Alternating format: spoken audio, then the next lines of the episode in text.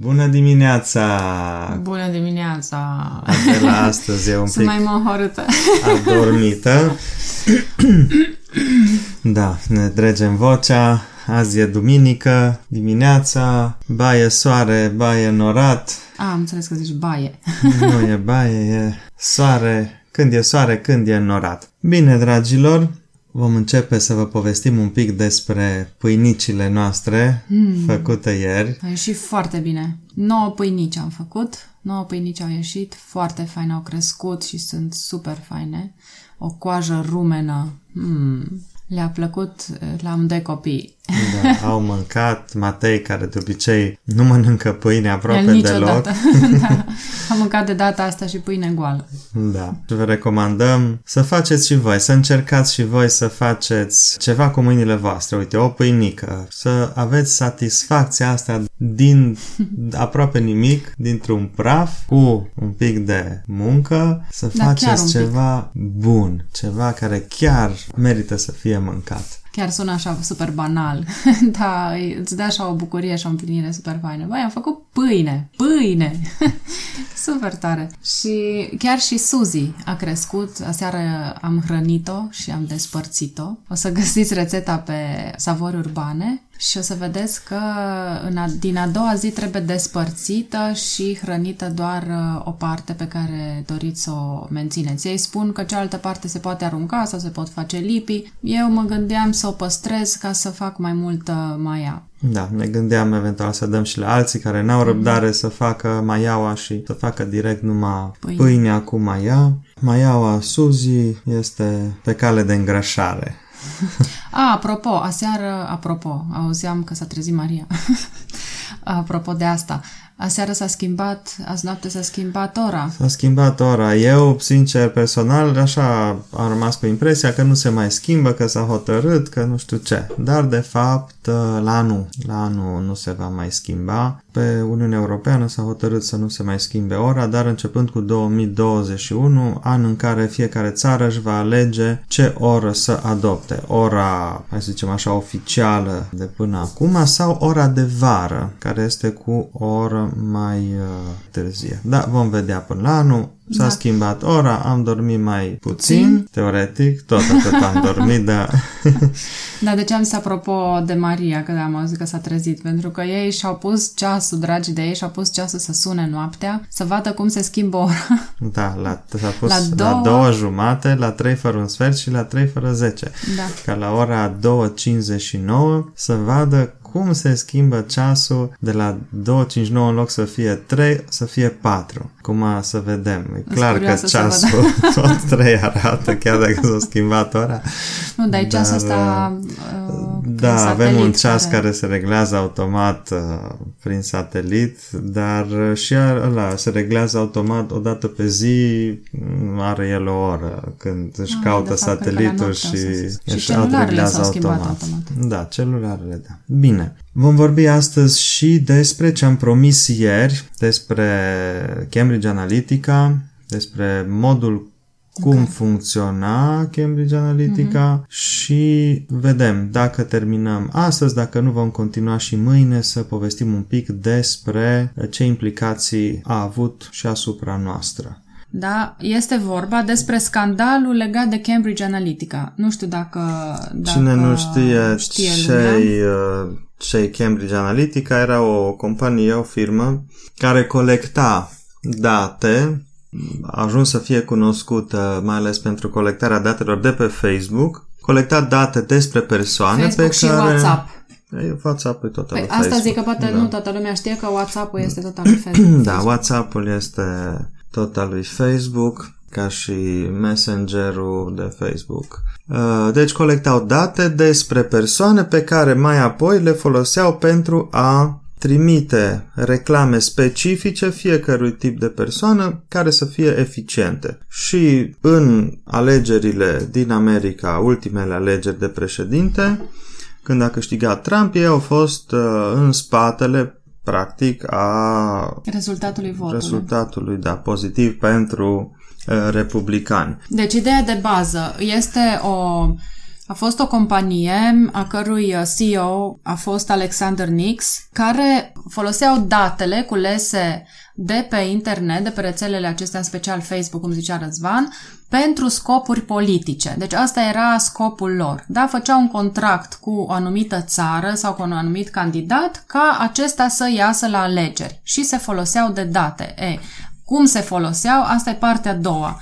Înainte de a spune chestia asta, vreau să mai spun că ei au, uh, au lucrat nu doar cu, cu Statele Unite, cu Trump, deci e foarte ciudat, au lucrat cu Obama, apoi au lucrat cu Trump, au lucrat în Rusia, au lucrat în uh, țările asiatice, au lucrat chiar și în România, au lucrat... Uh, Pakistan. Cum fac chestiile astea? Lucrurile au început și, adică cel puțin filmul ăsta începe cu un profesor din state, David Carroll, care a fost îngrijorat de, el de mult își punea problema cât de mult ne controlează aceste rețele sociale. Practic, aceste rețele sociale sunt menite să unească lumea, da, să socializeze, dar uh, ceea ce fac ele despart lumea și merg pe principiu clasic, da, antic, divided impera. Și ei, practic, culegeau date, revin la metodologie, culegeau date, deci de fiecare dată când noi ne facem un test online, când facem, aplicăm pentru un sondaj,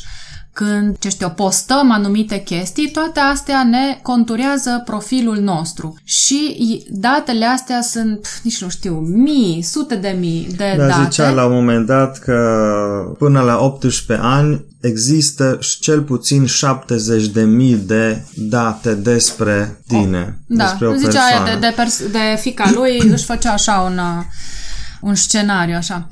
Dintre toate persoanele acestea, ei alegeau doar persoanele pe care ei erau siguri că le vor putea manipula, le vor putea convinge. Și atunci creiau, uh, aveau și un nume pentru persoanele astea, mă rog, nu vine minte cum le ziceau, uh, persoanele uh, manipulabile. Și acestor persoane manipulabile le trimiteau tot felul de mesaje, cum sunt. Și de asta eu, eu nu mai suport și mă nervează extrem de mult și în zilele astea toate mesajele siropoase și toate mesajele astea negândite.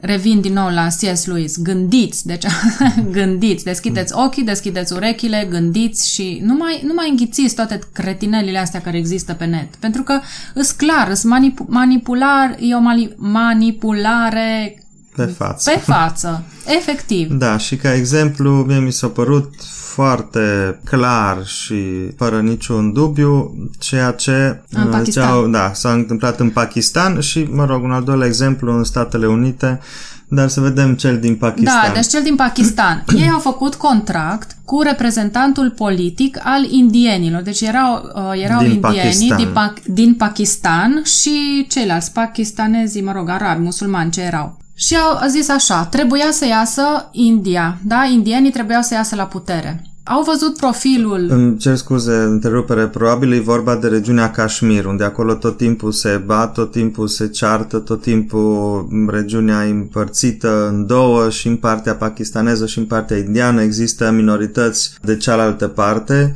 și mănuiesc, cel puțin așa se potrivește scenariul ăsta, în alegerile locale din regiunea Kashmir, din Pakistan, unde există o importantă comunitate indiană, dar care este o minoritate. Și cumva trebuiau ca indienii din Kashmirul pakistanez să aibă o, mă rog, voce în plus în alegerile locale și în politica care urma. Da, urma. Bun. Ce au observat? Uh, au studiat foarte bine știau că, practic, uh, publicul care va merge la vot este tine, sunt tineri între 18 și 35 de ani. Și au, au studiat foarte bine profilul acestui public, atât al celor indieni, cât și al celor pachi, uh, musulmani. Nici nu știu cum să le să numesc ca să facem distinția între unul și altul. Indieni și Pakistan. da. Știau că cei pakistanezi sunt mai rebeli, sunt mai independenți și așa mai departe. Și atunci Uh, le-au creat efectiv contextul favorabil ca ei să se întâlnească. Au, au făcut chiar uh, hituri rap, au făcut întâlniri, concerte care să-i atragă pe tineri uh, și în toate acestea le transmiteau mesajul că eu sunt rebel, ceea ce era clar că ei sunt așa. Eu sunt rebel, pe mine nu, nimeni nu mă conduce, eu nu mă duc la vot, tătăm, pentru că nimeni nu-mi comandă mie ce să fac. Și efectiv au avut și niște gesturi din astea cu mâinile încrucișate în formă de X, cu pumnii așa, eu nu mă duc la vot pentru că eu sunt rebel, eu sunt independent, nimeni mie nu-mi dictează. Și mă rog, tot, uh, tot acâmul care a urmat, foarte bine. Ei aveau impresia că ei sunt, uh, ei dictează tot, prin toate apucăturile astea erau manifestări de stradă, erau uh, Efectiv, ei aveau impresia că sunt liberi și că își manifestă propria dorință când de fapt era totul controlat. În acest timp, ceilalți care trebuiau să uh, să, să iasă, la, la vot, vot și să voteze. au avut libertatea, liniștiți, pentru că ei, tinerii din uh, familiile indiene, erau familii mai clasice, care erau toți Uh, familia era unită și împreună cu întreaga familie, fain frumos, s-au dus și au votat. Cine a câștigat? Indieni. Au, au, crește, au, au câștigat indienii pentru că ei s-au dus la vot. Ceilalți au fost manipulați și ia că da, asta e chestia cea mai clară și care mi-aduce aminte de toate manipulările astea și din România, cu noi suntem daci liberi, noi oh, da. nu, nu ne lăsăm, uh, Europa ne suge sângele, să le întoarcem spatele, să prostii din astea clasice de manipulare, dar la care, iertați, spun botul mulți, mult prea mulți. Și e foarte interesant în contextul ăsta, nu o să povestim acum, dar numai așa ca idee, că exact aceeași tipologie de manipulare acum este foarte puternică în Italia. În Italia care este lovită de virus, care nu știe cum să mai facă, ce să mai facă și nu se știe ce o să facă după ce o să treacă toată tărășenia asta și este exact aceeași, am primit acum de curând pe unul din grupurile pe care sunt, uh, un filmuleț. Uh, chestia cu revolta împotriva mm, Franței și da, Germaniei. Da, da, exact. Un filmuleț în italiană atât de prost făcut încât era clar uh, la ce nivel s-a ajuns și cu manipularea asta. E clar că nu a fost făcut de Cambridge Analytica, ci a fost făcut de omologii lor mai din partea estică. Uh, se auzea cum dădea foile să citească în italiană scriptul, în care, practic, un italian, o italiancă acuza pe Merkel, Macron și Merkel că ei s-au înțeles să nu ajute Italia și că din cauza lor Italia e lăsată la urmă și cu nu vor să-i ajute cu virusul și că ei care ei au inventat drumurile și cultura și așa ar trebui să fie practic să li se sufle în fund de toată Europa și din cauza asta acum parcă și aduc aminte de sloganele de pe vremea comunismului. La luptă, gata, da, Chestia asta mi-aduce aminte, mi-am adus aminte de când eram noi la Roma și era o grămadă de concerte ale tineretului comunist din Italia și mă gândeam de ce prind foarte tare, pentru că italienii fiind așa un popor foarte sufletist și foarte mai boem, mai boem uh, nu e atât de rațional. Și una, două face apel la sentimente și uh, niciunul n-a studiat istoria adevărată.